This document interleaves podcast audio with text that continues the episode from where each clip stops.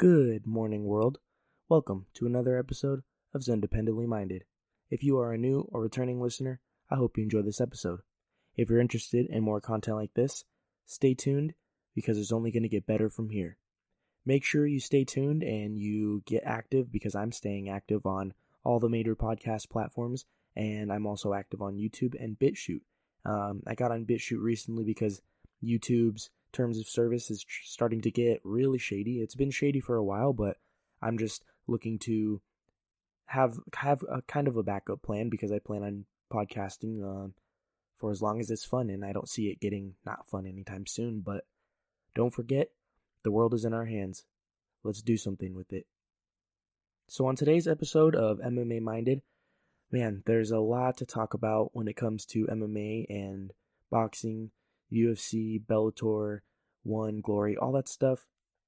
There's a lot to talk about. It's it's a very exciting time right now, and uh, that's the reason why I've just been posting a lot of MMA minded episodes. But so for this episode particularly, I wanted to just discuss my three personal picks or uh, biggest possibilities for GSP opponents if he was to come back. Um, the third one I've been thinking about a lot, and it's probably the least likely, but it's something that's possible, and I would like to see myself because I'm not a Kamaru Usman fan, but I would like to see, and I think it'd be possible for George St. Pierre to come back and challenge Kamaru Usman for the welterweight strap. Um, the reason I say that this is unlikely is because George has said uh, multiple times he's told Firas, Firas has told a lot of people like Joe Rogan, uh, ESPN reporters, MMA reporters, uh, MMA websites. And then George has also told Joe Rogan himself that if he is to come back, he wants to do something monumental, something that's never been done before. And what he's pretty much had in mind and what Joe Rogan had considered and suggested is, you know, what about going to 155, cutting down to 155 and trying to become the first fighter to ever be champion in three different weight classes? And that he's welcome to the idea. Um, Firas Zahabi is also open to the idea, I believe, but I'm just not sure if that's even going to happen. Um, I'll I'll go into that later, but I don't think George fighting Kamaru Usman for the welterweight strap is that likely because, like I just stated, um, it's not that monumental. I mean, being a three-time welterweight champ is a big deal, but um, I just I just don't see him coming back and fighting Kamaru Usman as his first comeback fight. Who knows if he'll come back fight once and then be gone for three years again. Um, he stated on the Joe Rogan podcast that he's not going to be fighting into his 40s, so we'll see how that goes. But that's my number three spot, titling, challenging Kamaru Usman for the welterweight strap. So for my second pick, I was just something that I kind of thought of at the top of my head, something that I'd like to see that I haven't heard many people say, and that's fight Tyron Woodley for kind of like a tune up bout. So I know the word tune up um, when it comes to UFC. I know in boxing, it's a very real thing. It's very possible. It happens all the time to people that come back from injuries or um, with Mike Tyson, he went to prison. Uh, he came back and fought again and took some years off his prime. But there's not really such thing as a tune up bout in the UFC as far as I'm concerned. Every single person in the UFC besides CM Punk when he was in the UFC, they can fight, they can hurt, and they could possibly kill people and maim you. So there's no such thing as a tune up bout. I mean, it's possible if someone comes back as a number one contender fighting 15th ranked guy, he could be seen as a tune up bout, but it's it's MMA. It's like football. Any given Sunday, any given Saturday in this in uh, in this sense in this sport. But anything can happen, and there's no such thing as a tune up bout. But I would love to see GSP come back and fight Tyron Woodley because I know it's in the welterweight division, and he, I think I, I don't know him personally. I haven't talked to him, but I'm pretty sure GSP is looking for a Tyron. Um, he's looking to make a splash in the lightweight division and challenge Khabib or Tony, whoever wins that fight. But everyone had, had been wanting to see Tyron Woodley fight GSP for a long time because Tyron Woodley um, a lot of people consider him to be the greatest welterweight of all time, which I think is a slap in the face because GSP, hello, GSP is the greatest, not only the greatest welterweight of all time, he is the greatest martial artist, the greatest fighter. He is ahead of everybody's time. um, in today's game, he would he would still come in and he would give everyone a run for their money, no matter what.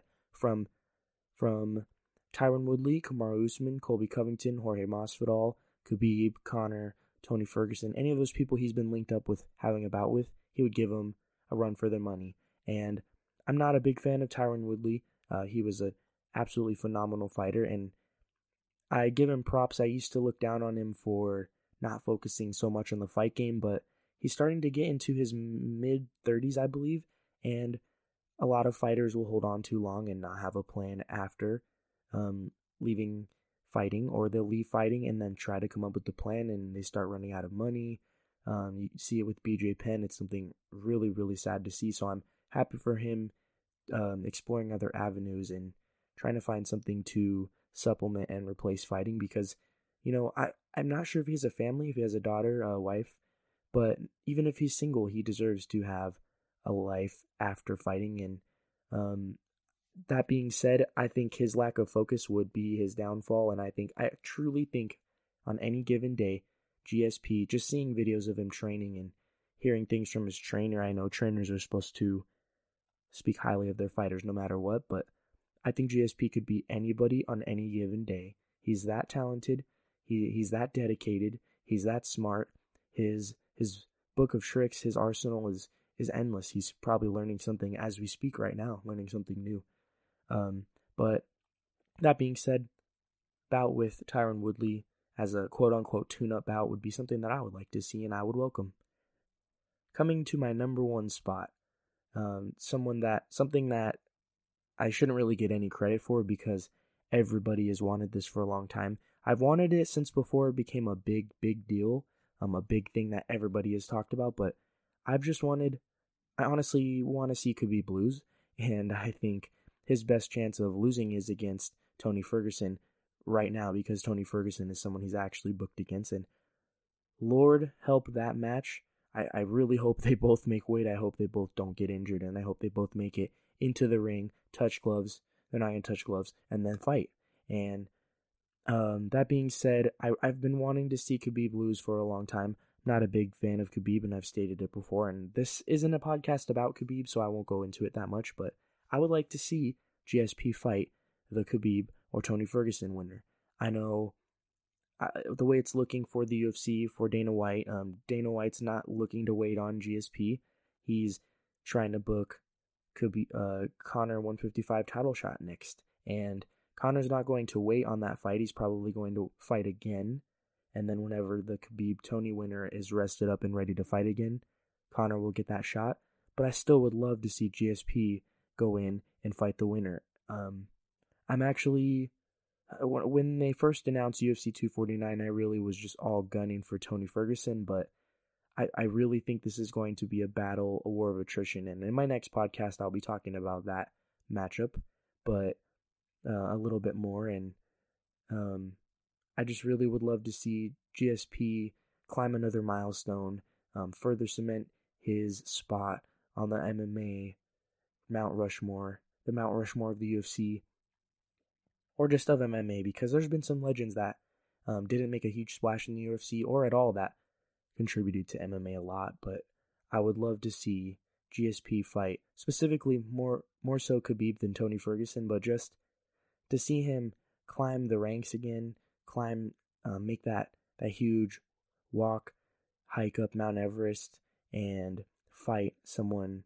as talented as Khabib, someone who's has who is uh, more a wrestler like GSP, but GSP is also um, a very underrated striker.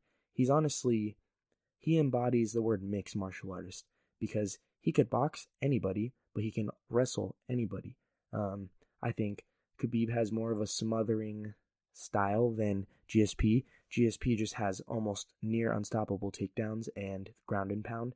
And I just think it would be a very interesting map match and a tough match between for both guys. But to wrap that up, uh, the three GSP opponents I would like to see if and when he comes back. Number three, Kamaru Usman for the welterweight title. Number two, Tyron Woodley for a quote unquote tune up bout. And number one, the Khabib Tony Ferguson winner. Thank you guys for tuning in to another episode of Zen Dependently Minded. Hopefully, you guys are enjoying this content as much as I am. I'm going to continue to keep podcasting and we'll see where this goes. And don't forget, the world is in our hands. Let's do something with it.